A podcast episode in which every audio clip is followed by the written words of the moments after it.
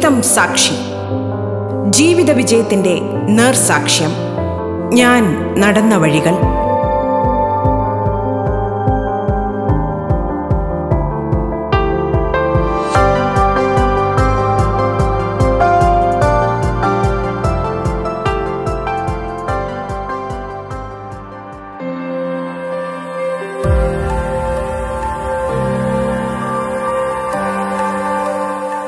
നമസ്കാരം പ്രിയ ശ്രോതാക്കളെ.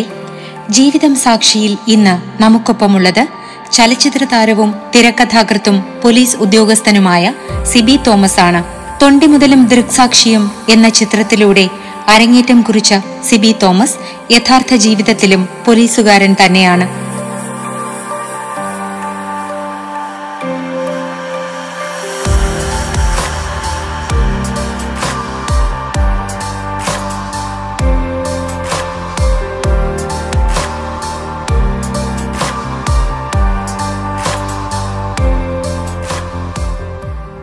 റേഡിയോ കേരളയുടെ ജീവിതം സാക്ഷി എന്ന പ്രോഗ്രാമിന്റെ പ്രിയ ശ്രോതാക്കളെ ഞാൻ സിബി തോമസ് ആണ് എന്റെ ജീവിതത്തിൽ അല്ലെങ്കിൽ സർവീസിനിടയിൽ നടന്ന ചില സുപ്രധാന മുഹൂർത്തങ്ങൾ അവിസ്മരണീയമായ സംഭവങ്ങൾ നിങ്ങളുമായി പങ്കുവയ്ക്കാൻ ഞാൻ ആഗ്രഹിക്കുകയാണ്.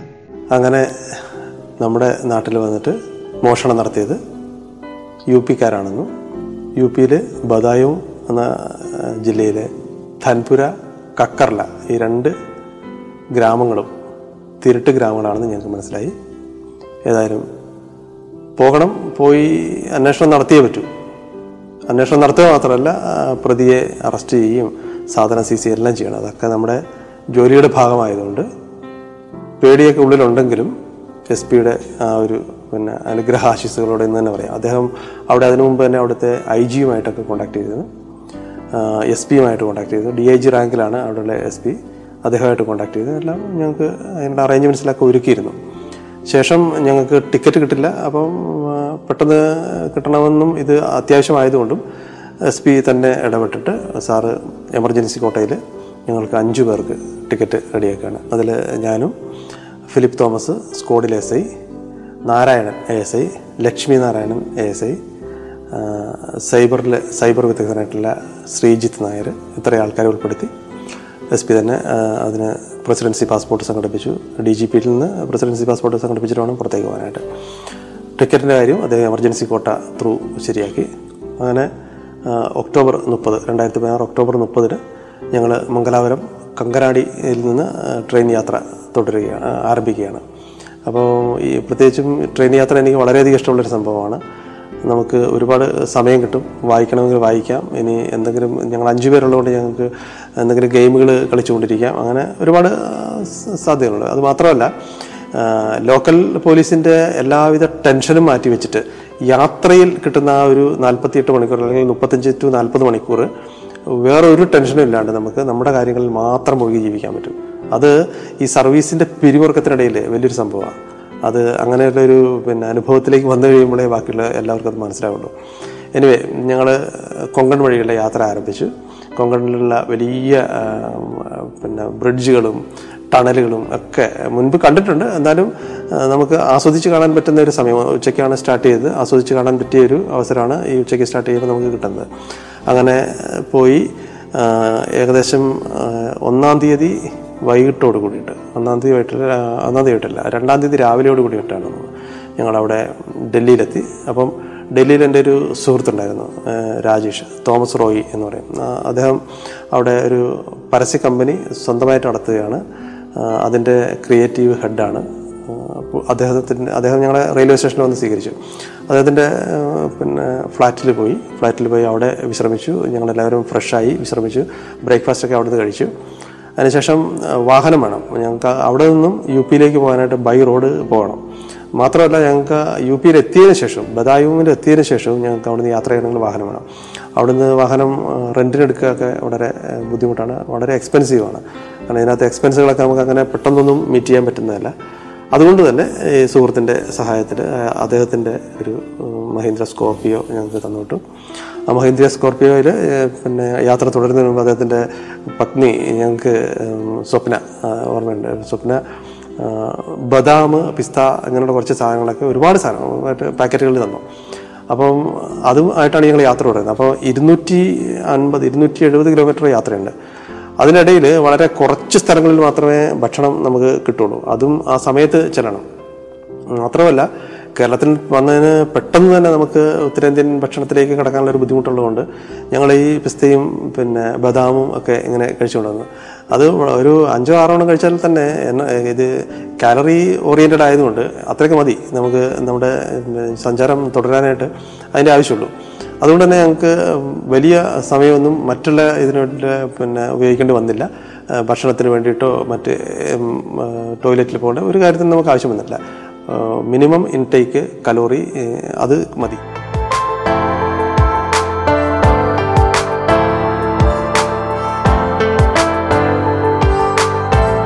നിങ്ങൾ കേട്ടുകൊണ്ടിരിക്കുന്നത് ജീവിതം സാക്ഷി. അങ്ങനെ യാത്ര തുടർന്നു. യാത്ര തുടർന്ന് അന്ന് ഏകദേശം ഒരു നാല് മണിയോട് കൂടിയിട്ട് അന്നത്തെ ദിവസം രണ്ടാം തീയതി നാല് മണിയോട് കൂടിയിട്ട് ഞങ്ങൾ ബദായും district police chief D I G റാങ്കാണ്. അദ്ദേഹത്തിന്റെ ക്യാമ്പ് ഹൗസിലെത്തി. അപ്പോൾ ഉച്ചയ്ക്ക് ശേഷം ഓഫീസിൽ ഇരിക്കാറില്ല എന്ന് പറഞ്ഞുകൊണ്ട് ഞങ്ങൾ അദ്ദേഹത്തിന്റെ ക്യാമ്പ് ഹൗസിലെത്തി. അവിടെ അദ്ദേഹത്തിന്റെ സ്പെഷ്യൽ സ്ക്വാഡിലെ അംഗങ്ങളുടെ ഒരു ഓഫീസുണ്ട്. വലിയ വലിയ ഒരു പിന്നെ വിസ്താരമുള്ള കോമ്പൗണ്ടും മതിൽക്കെട്ടുകളും അതിനുള്ളിൽ വിശാലമായൊരു നല്ല ഒരു കൊട്ടാരം പോലെയുള്ള ഒരു വീടും ഒക്കെയാണ് എസ് പിയുടെ ക്യാമ്പ് ഹൗസ്. അദ്ദേഹത്തിന്റെ ഓഫീസും അവിടെ വർക്ക് ചെയ്യുന്നുണ്ട്. ക്യാമ്പ് ഹൗസിലുള്ള ഓഫീസും വർക്ക് ചെയ്യുന്നുണ്ട്. അത് വളരെ വിശാലമായ സ്ഥലം നമ്മുടെ കേരളത്തിലെ ഒരു എസ് പിയുടെ ക്യാമ്പ് ഹൗസ് പോലെ നല്ല നമുക്കത് കമ്പയർ ചെയ്യാൻ പറ്റില്ല. അവിടെ പോയി വെയിറ്റ് ചെയ്തു. അപ്പം അദ്ദേഹം ആരുമായിട്ടൊക്കെ ഡിസ്കഷനിലാണ് കാണാമെന്ന് പറഞ്ഞു. അങ്ങനെ ഇരുന്നു. ഞങ്ങൾ പിന്നെ ഞങ്ങൾ എത്തിയ കാര്യം അറിയിച്ചത് അദ്ദേഹത്തിന്റെ എസ് പിയുടെ സ്പെഷ്യൽ സ്ക്വാഡിലുള്ള എസ് ഐനെ അറിയിച്ചത്. വളരെ സ്മാർട്ടാണ് അദ്ദേഹം. അദ്ദേഹം പറഞ്ഞു ഇങ്ങനെ എസ് പി വേറൊരു ഡിസ്കഷനിലായതുകൊണ്ട് നമുക്ക് കുറച്ച് സമയം നിങ്ങൾ വെയിറ്റ് ചെയ്യേണ്ടി പറഞ്ഞു. പക്ഷേ എന്താണെന്നറിയില്ല. ഞങ്ങൾ എത്തിയ കാര്യം പറഞ്ഞു. ചെയ്യേണ്ടി വരും എന്നാണ് പറഞ്ഞത്. അപ്പോൾ എന്നിട്ടാണ് ഇദ്ദേഹം പോയിട്ട് എസ് പിയുടെ അടുത്ത് സംസാരിക്കുന്നത്. ഞങ്ങൾ എത്തിയ വിവരം അറിഞ്ഞപ്പോൾ തന്നെ ഞങ്ങളെ അദ്ദേഹം വിളിപ്പിച്ചു. അദ്ദേഹത്തിന്റെ ഓഫീസിലേക്ക് വിളിപ്പിച്ചു. ഭയങ്കര ഹൃദ്യമായിട്ടുള്ള സ്വീകരണമായിരുന്നു. അവിടെ നിന്ന് അദ്ദേഹം ആ യു പിയുടെ സ്പെഷ്യൽ സ്വീറ്റ്സ് കാര്യങ്ങളൊക്കെ അവിടെ നിരത്തി വെച്ചിട്ടുണ്ട് ഞങ്ങൾക്ക് വേണ്ടിയിട്ട്. നല്ല വളരെ കുറച്ചേ ഉള്ളൂ. കോഫി അല്ലെങ്കിൽ ചായ വളരെ ചെറിയ ഗ്ലാസ്സിൽ മണ്ണിന്റെ ഗ്ലാസ്സാണ് മണ്ണ് കൊണ്ടുണ്ടാക്കുന്ന ചെറിയ ഗ്ലാസ്സാണ് അതിനകത്ത് നല്ല ചൂട് ചായ നല്ല കുറുകിയ ചായ എടുത്ത് വെച്ച് ഇരുന്ന് ഞങ്ങളെ സ്വീകരിച്ചു. അപ്പോൾ ഞാൻ ഈ കാര്യങ്ങളെല്ലാം വിശദീകരിച്ചു. ഈ മോഷണം നടന്നതും മോഷണം നടക്കാൻ നടന്ന ആര് നടത്തിയെന്നതിനെക്കുറിച്ച് ഞങ്ങൾ കണ്ടെത്തിയ രീതികളും ഞങ്ങളുടെ ആ ഒരു അധ്വാനത്തിന്റെ ഒരു വലിയൊരു ഭാഗം അദ്ദേഹത്തിന് മുമ്പിൽ പ്രസന്റ് ചെയ്യാനായിട്ട് സാധിച്ചു. ഞാൻ ഹിന്ദി എനിക്ക് വഴങ്ങില്ല എങ്കിൽ പോലും ഇംഗ്ലീഷിൽ കാര്യങ്ങളെല്ലാം പറഞ്ഞ് മനസ്സിലാക്കി അദ്ദേഹത്തിന് അത് തൃപ്തിപ്പെട്ടു. യു പിയിലെ ഇംഗ്ലീഷും അത്ര നല്ല ഇംഗ്ലീഷ് അല്ലാത്തതുകൊണ്ട് എനിക്ക് അവിടെ ഒരു മേൽക്കോയ്മ നേടാൻ സാധിച്ചു. എനിവേ അദ്ദേഹം അത് ഇഷ്ടപ്പെട്ടു. ഇത്രയും അധ്വാനം ചെയ്ത് നമ്മൾ വന്നതായതുകൊണ്ട് ഈ ക്രിമിനൽസിനെ പിടിച്ചിട്ട് തന്നെ ഇവിടെ നിന്ന് പോകണം എന്നുള്ള ഒരു സംസാരം അദ്ദേഹത്തിന്റെ ഭാഗത്തു നിന്നുണ്ടായി മാത്രമല്ല ഇവിടെ നമ്മുടെ എസ് പി അവിടെ ബന്ധപ്പെട്ടിരുന്നു. ആ ഒരു എഫക്റ്റ് കൂടി നമുക്കവിടെ ഫീൽ ചെയ്യാൻ പറ്റി. അങ്ങനെ അദ്ദേഹം സ്പെഷ്യൽ സ്ക്വാഡിലുള്ള അന്നത്തെ ദിവസം അദ്ദേഹം ഈ ധൻപുര ഇരിക്കുന്ന ഗ്രാമത്തിന്റെ ഇൻസ്പെക്ടറുടെ അടുത്തേക്ക് ഞങ്ങളെ ഡയറക്റ്റ് ചെയ്യുകയാണ് ഞങ്ങൾ അവിടുന്ന് അന്ന് തന്നെ അന്നേരം തന്നെ ഒരു അഞ്ച് അഞ്ചരയോട് കൂടിയിട്ട് അവിടുന്ന് പുറപ്പെട്ടു.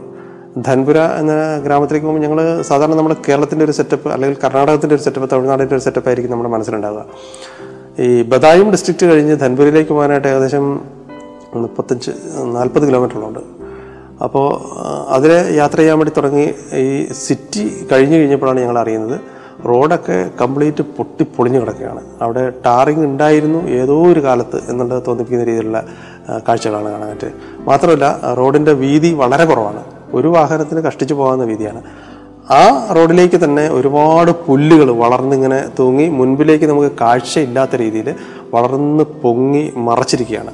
അപ്പോൾ അവിടെ നിന്ന് ഏതെങ്കിലും ഒരു വാഹനം വരുന്നുണ്ടോ എതിരെ വരുന്നുണ്ടോ എന്ന് അറിയാൻ ഈ പുല്ലിന്റെ ചലനം നോക്കിയാൽ മാത്രമേ നമുക്ക് മനസ്സിലാക്കാൻ പറ്റുള്ളൂ.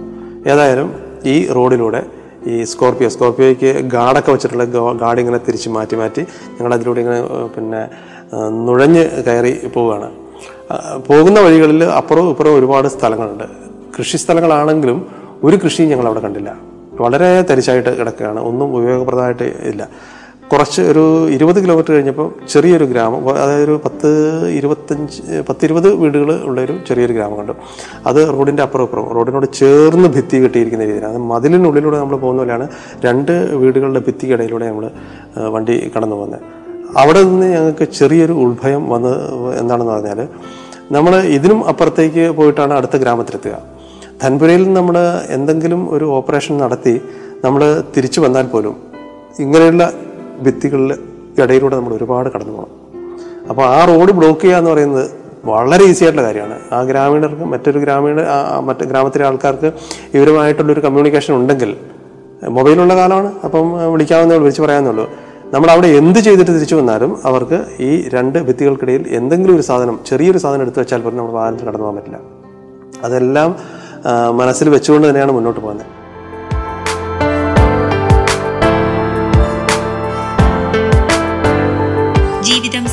ഇടവേളയ്ക്ക് ശേഷം തുടരും.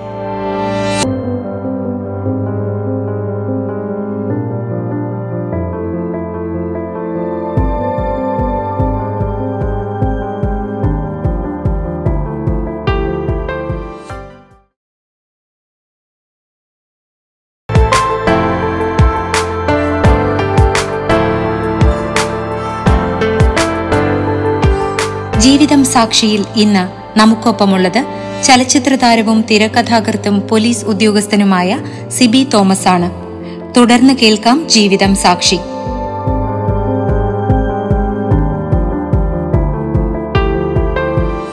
അങ്ങനെ ഞങ്ങൾ അതിലെല്ലാം പാസ്സായി. അതിന്റെ ടോപ്പോഗ്രഫി എല്ലാം പഠിച്ച് ഈ ധൻപുര ഇൻസ്പെക്ടറുടെ ഓഫീസിലെത്തുകയാണ് ധൻപുര പോലീസ് സ്റ്റേഷനിലെത്തുകയാണ് ധൻപുര പോലീസ് സ്റ്റേഷനിലെത്തി ഇൻസ്പെക്ടറുടെ എന്നു അദ്ദേഹത്തെ പെട്ടെന്ന് കാണാൻ സാധിച്ചില്ല. എങ്കിലും കേരളത്തിൽ ഇങ്ങനെ വന്നാണ് എസ് പി പറഞ്ഞിട്ട് വന്നാണെന്ന് പറഞ്ഞിട്ട് അദ്ദേഹം വിളിച്ചു. അദ്ദേഹത്തിന്റെ അടുത്ത് ചിലപ്പോഴാണ് ഇത് അദ്ദേഹത്തിന് ഹിന്ദി എന്ന് പറയുന്നത് ഹിന്ദിയും കാര്യം പറ്റില്ല അവിടെ യു പിയുടെ ആ ഡിസ്ട്രിക്റ്റിൽ ഉപയോഗിക്കുന്ന വളരെ പിന്നെ കൊളോക്കിയലായിട്ടുള്ള ഹിന്ദിയാണ് അദ്ദേഹത്തിന് മനസ്സിലാകുന്നത്. അതായത് നമ്മുടെ പുസ്തകത്തിൽ പഠിക്കുന്ന ഹിന്ദിയൊന്നുമല്ല അത്. മാത്രമല്ല അദ്ദേഹത്തിന് ഇംഗ്ലീഷും അറിയില്ല. അപ്പോൾ അദ്ദേഹം ആകെപ്പാടെ വെൽക്കം സിറ്റം ഖാവോ ഖാവോ. നമുക്ക് ഇഷ്ടംപോലെ കുടിക്കാനും കഴിക്കാനുള്ള സാധനങ്ങൾ എടുത്തു വെച്ച് അദ്ദേഹം ഇങ്ങനെ ഇങ്ങനെ രക്ഷപ്പെട്ട് രക്ഷപ്പെട്ട് പോവുകയാണ് ഒടുവിൽ ഞങ്ങൾക്കൊരു ഭാഗ്യം ലഭിച്ചതെന്ന് വെച്ചിട്ടുണ്ടെങ്കിൽ ഒരു ബോംബെ ബന്ധമുള്ള ഒരു ബോംബെയിൽ പഠിച്ചതിട്ടാണ് ഒരു ഒരു പോലീസ് ഉദ്യോഗസ്ഥൻ അവിടെ ഉണ്ടായിരുന്നു. അദ്ദേഹത്തോട് കാര്യങ്ങൾ പറഞ്ഞു മനസ്സിലാക്കി. അദ്ദേഹം പിന്നെ തനതായ ഭാഷയിൽ ഈ ഇൻസ്പെക്ടറോട് കാര്യങ്ങൾ പറയുകയും ഇൻസ്പെക്ടർ ധൻപുര എന്ന ഗ്രാമത്തിൽ അവിടെ ഓരോ ഗ്രാമങ്ങളിലും ബീറ്റ് ഓഫീസർമാരുണ്ട്. ബീറ്റ് ഓഫീസർമാരെ പിന്നീടാണ് ഞങ്ങൾക്ക് മനസ്സിലാകുന്നത്. ഈ ബീറ്റ് ഓഫീസർമാരെ കണ്ടിട്ടുണ്ടെങ്കിൽ നല്ല ശരീരമായിരിക്കും പിന്നെ ഒരു ബൈക്ക് ഉണ്ടാകും പിന്നെ പുറകിൽ ഒരു എ കെ ഫോർട്ടി സെവൻ അല്ലെങ്കിൽ ഏതെങ്കിലും ഒരു ബിഗ് പിന്നെ വെപ്പൺ കയ്യിൽ കരുതിയിട്ടുണ്ടാവും. അത് വെച്ചിട്ടാണ് ഇവരെല്ലാം ഈ റോന്ത് ചുറ്റാനായിട്ട് പോകുന്നത് രാത്രി കാലങ്ങളിലെല്ലാം വളരെ ഭീകരമായിട്ടുള്ളൊരു കാഴ്ചയാണ് നമ്മൾ കാണുന്നത്. നമുക്ക് നമ്മൾ തോക്ക് സ്മോൾ ആംസ് പോലും നമ്മൾ വെച്ചിട്ടല്ല പലപ്പോഴും കേരളത്തിലെ പല സ്ഥലത്തും പല ഓപ്പറേഷനുകൾക്കും പോകുന്നത്. ഇത് വലിയ ബിഗ് വെച്ചിട്ടാണ് എല്ലാ സ്ഥലങ്ങളിലും എല്ലാവരും സഞ്ചരിച്ചുകൊണ്ടിരിക്കുന്നത്. അങ്ങനെ മനോജ് എന്ന് പറഞ്ഞിട്ടുള്ള ഒരാളെ അവിടെ നിന്ന് വിളിപ്പിക്കുകയാണ്. ഈ ധൻപുരയിലെ ബീറ്റ് ഓഫീസർമാരിൽ ഒരാളായ മനോജിനെ വിളിപ്പിച്ചു. മനോജിന് അല്പാൽപം നമ്മുടെ ഹിന്ദി മനസ്സിലാവും. അങ്ങനെ ഹിന്ദി ഞങ്ങളിൽ പലർക്കും അത്ര പ്രാഗൽഭ്യം ഇല്ലെങ്കിലും ശ്രീജിത്ത് നന്നായിട്ട് ഹിന്ദി സംസാരിക്കും. ഒരു ഒരുവിധം നന്നായി ഹിന്ദി സംസാരിക്കും. ശ്രീജിത്തിലൂടെ ഞങ്ങൾ മനോജിലേക്ക് ഈ കാര്യങ്ങളെല്ലാം കൺവേ ചെയ്യുകയാണ്. അപ്പോൾ അവിടെ നിന്ന് നമുക്ക് കിട്ടേണ്ട ആളുകളുടെ എല്ലാം ലിസ്റ്റ് കൊടുത്തെങ്കിലും ഈ ബീറ്റ് ഓഫീസറായ മനോജിന് പോലും ആ ഗ്രാമത്തിൽ ആരൊക്കെയാണ് താമസിക്കുന്നത്? അല്ലെങ്കിൽ ആ പിന്നെ ഗ്രാമത്തിൽ താമസിക്കുന്ന പുരുഷന്മാർ ആരൊക്കെ ഇപ്പോൾ ഇല്ലാതെയുണ്ട്? അല്ലെങ്കിൽ തല കുറച്ച് നാളത്തേക്ക് ഇല്ലാതെ ഇരുന്നു പിന്നീട് തിരിച്ചു വരുന്നവരും അവരെങ്ങോട്ട് പോയി? അതിനെക്കുറിച്ചൊന്നുള്ള ഐഡിയകളൊന്നുമില്ല. കാരണം ഈ കേരളത്തിന്റെ ഒരു സിറ്റുവേഷൻ വളരെ ഡിഫറെന്റ് ആണ്. ആ ഗ്രാമത്തിലുള്ള ആൾക്കാർ ഞങ്ങൾ പിന്നീട് മനസ്സിലാക്കിയത് ആ ഗ്രാമത്തിലുള്ള ആൾക്കാർക്ക് ജില്ല ബദായുമാണെന്നോ അവർ താമസിക്കുന്നത് യു പി എന്ന സംസ്ഥാനത്താണെന്നോ ആ യു പി ഇന്ത്യയുടെ ഒരു ഭാഗമാണെന്നൊന്നും അവർക്കറിയില്ല. അവർക്കറിയാവുന്നതാകെ ഞങ്ങൾ ധൻപുര. ധൻപുരയാണ് ഞങ്ങളുടെ രാജ്യം. അതാണ്. അപ്പോൾ പുറത്തുള്ള ഒരു കാര്യങ്ങളും അവർക്കറിയില്ല. അതിനിടയിലൂടെ ഈ ചില ചില കാര്യങ്ങൾ അറിഞ്ഞ് പുറത്തു പോയിട്ട് ഓപ്പറേഷൻ നടത്തി തിരിച്ച് അതേ ഗ്രാമത്തിലേക്ക് വരുന്ന കുറച്ച് ആളുകളുണ്ട് അവരെ ഈ ഗ്രാമത്തിൽ സ്ഥിരമായിട്ട് കിട്ടാത്തതുകൊണ്ട് അങ്ങനെയുള്ള എക്സ്പോഷറുകളും ഈ ബാക്കിയുള്ള ആൾക്കാർക്ക് കുറവാണ്. അവരുടെ ഒരു രീതി എന്താണെന്ന് വെച്ചിട്ടുണ്ടെങ്കിൽ ധൻപുരയിലെ പുരുഷന്മാരുടെ കുലത്തൊഴിലാണ് ഈ മോഷണം എന്നാണ് അവർ വിശ്വസിക്കുന്നത്. കാരണം അതിനകത്ത് അവർ ഒരു ഒഫൻസ് കാണുന്നില്ല.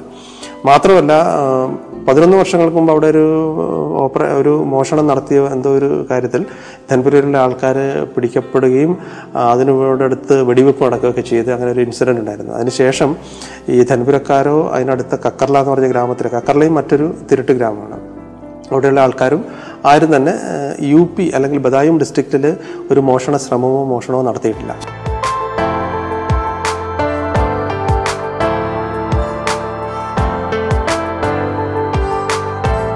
നിങ്ങൾ കേട്ടുകൊണ്ടിരിക്കുന്നത് ജീവിതം സാക്ഷി. പതിനൊന്ന് വർഷത്തോളമായിട്ട് ആദ്യത്തെ ഓപ്പറേഷന് ശേഷം പതിനൊന്ന് വർഷത്തോളമായിട്ട് ധൻപുരക്കാരോ കക്കർലക്കാരോ ഈ ബദായും ഡിസ്ട്രിക്റ്റിൽ ഒരു മോഷണമോ മോഷണ ശ്രമമോ ഒന്നും നടത്തിയിട്ടില്ല. അതുകൊണ്ട് തന്നെയാണ് ജില്ലയിൽ ഈ മോഷ്ടാക്കളാണെങ്കിലേ മാത്രമേ നമുക്ക് ഫിംഗർ പ്രിന്റിൽ ശേഖരിച്ച് വെക്കുള്ളൂ അപ്പോൾ അവിടെയുള്ള ആളുകളെക്കുറിച്ചോ ക്രിമിനൽ ഡീറ്റെയിൽസ് ബാക്ക്ഗ്രൗണ്ടുകളൊന്നും അവിടെ ശേഖരിക്കപ്പെട്ടിട്ടില്ല. കാരണം അവിടെ അവർക്ക് ഒഫൻസ് ഇല്ല. ഏതായാലും മനോജിനോട് പറഞ്ഞതിൽ നിന്നും നമുക്ക് ആവശ്യമുള്ള വ്യക്തി യാദ്രാം എന്നുള്ള ആളാണെന്നും ഏഹ്, യാദ്രാമിന്റെ ലൊക്കേഷൻ നമുക്ക് ഈ ധനപുരയിലെ ഇന്ന സ്ഥലത്ത് കിട്ടിയെന്നുള്ളതും ആ ഒരു ഗൂഗിൾ മാപ്പിംഗ് വെച്ച് കാണിച്ചു കൊടുത്തെങ്കിൽ പോലും മനോജിന് അത്രയ്ക്ക് അങ്ങോട്ട് ഒരു തീരുമാനത്തിലെത്താൻ സാധിക്കില്ല. പക്ഷേ അവിടെ ആ ജില്ലയിൽ പൊതുവായിട്ടുള്ള ഒരു ഇത് മോഷണമാണ്. പുറത്തുപോയി മോഷണമാണ്. അതല്ലാതെ ബാക്കിയുള്ള ജീവിതമാർഗം എന്ന് പറയുന്നത് ഏതോ ഒരു മരത്തിന്റെ പൂവ് വാറ്റിയിട്ട് ചാരായം ഉണ്ടാക്കുന്നുണ്ട്. ഭയങ്കര സ്ട്രോങ് ആണെന്നാണ് അത് പറഞ്ഞത്. ചാരായം ഉണ്ടാക്കിയിട്ട് വേറെ ഗ്രാമങ്ങളിലേക്ക് കൊടുക്കും. പുറത്തേക്കെല്ലാം കൊടുക്കും ബൾക്കായിട്ടൊക്കെ കൊടുക്കുന്ന ഒരു രീതിയുണ്ട്. അതിന് എല്ലാ ഗ്രാമീണരുടെയും സപ്പോർട്ടുണ്ട്. അവിടെ ഗ്രാമീണരുടെ സപ്പോർട്ടോടുകൂടി ഇത് ചെയ്യാൻ ചെയ്യുന്ന ഒരാളുണ്ട്. അയാളുടെ പേര് നേത്രാം എന്നാണ് പറഞ്ഞത് അപ്പം നമുക്ക് കിട്ടേണ്ട ആളുടെ പേര് യാദ്രാമാണ് ഈ നേത്രാം എന്നുള്ള ആൾ ഉണ്ട്. ഈ നേത്രാമും യാദ്രാമും തമ്മിൽ എന്തെങ്കിലും കണക്ഷൻ ഉണ്ടോ എന്നുള്ളത് നമുക്ക് കറക്റ്റ് അറിയില്ല. അപ്പോൾ ഞങ്ങൾ പറഞ്ഞു അങ്ങനെയാണെങ്കിൽ മനോജ് ഒരു കാര്യം ചെയ്യും. ഈ നേത്രാമിന്റെ നമ്പർ സംഘടിപ്പിക്കാൻ പറ്റുമോ? ചോദിച്ചു. അപ്പോൾ മനോജ് അയാളുടെ നമ്പർ മറ്റ് പലരുമായിട്ട് അതായത് ഗ്രാമമുഖ്യന്മാരൊക്കെ ഉണ്ട് ഗ്രാമപ്രധാൻ പ്രധാൻ എന്ന് പറയുന്നത് അവരുമായിട്ടൊക്കെ പിന്നെ സംസാരിച്ച് വേറൊരു ക്ലൂവും കൊടുക്കാതെ എന്തിനാണോ ഏതിനാണോ ഒന്നും കൊടുക്കാതെ പക്ഷേ മനോജ് ഞങ്ങളോട് പറഞ്ഞത് ചാരായത്തിന്റെ ഏതായാലും പോലീസുകാരെ അട അറിയാതെ അവിടുന്ന് ചാരായം വേറൊരു ഭാഗത്തേക്ക് മാറ്റാൻ പറ്റില്ല. അപ്പം ചാരായത്തിന്റെ ഒരു ബൾക്ക് ഓർഡറുണ്ട് അത് വേണമെങ്കിൽ ചെയ്തോ വേണ്ടെങ്കിൽ ചെയ്യേണ്ട എന്നുള്ള രീതിയിൽ സമീപിച്ച് ആണ് മനോജ് ഇത് സംഘടിപ്പിച്ചതെന്ന് പറയുന്നത്.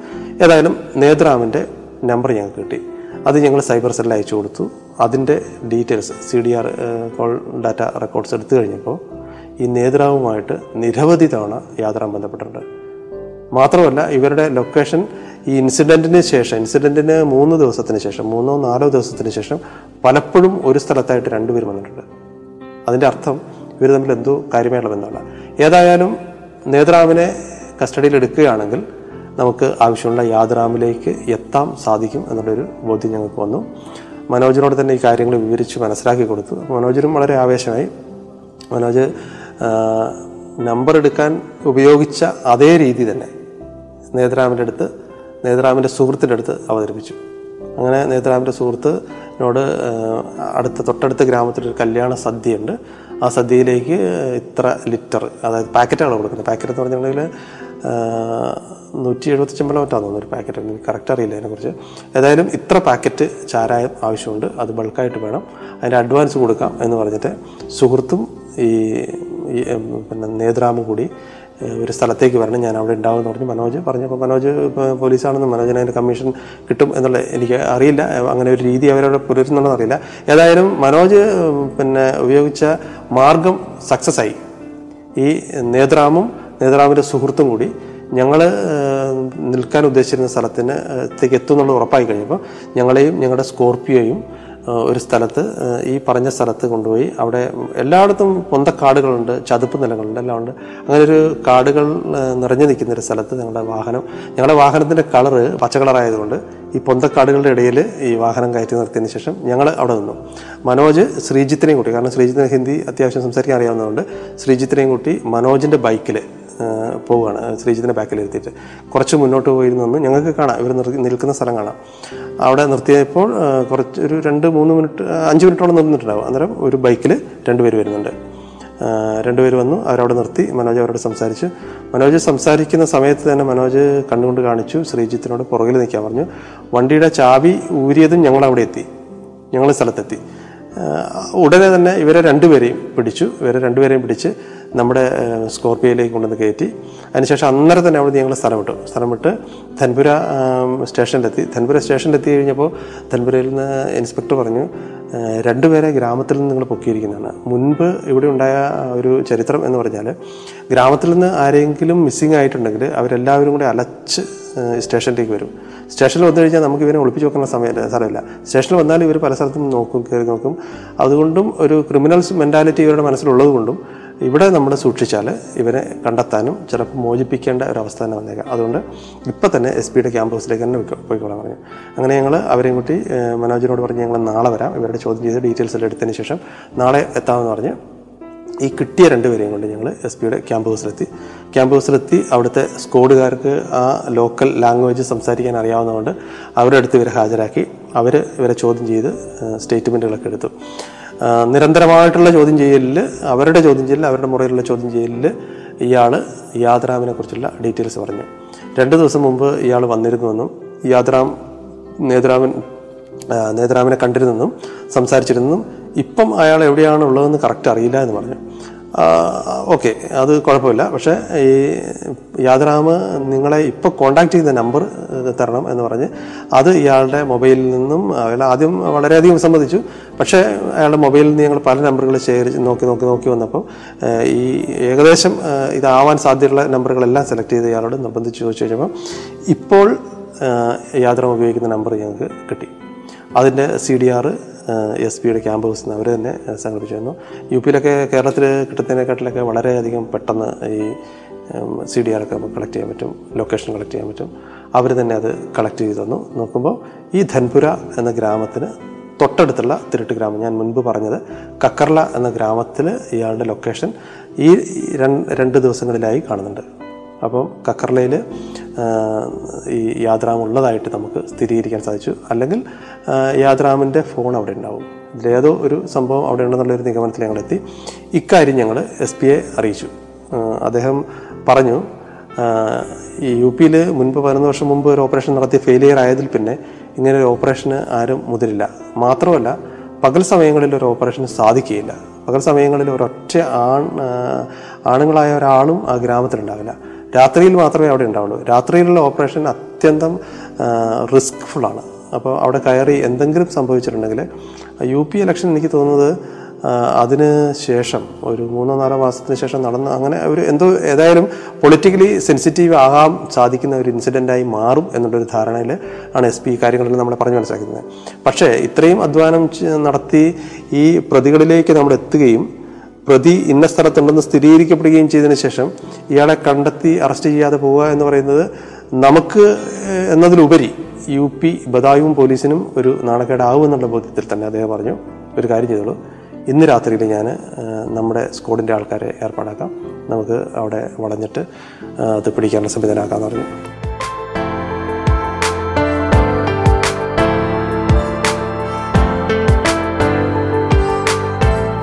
ജീവിതം സാക്ഷിയുടെ ഈ അധ്യായം പൂർണമാകുന്നു.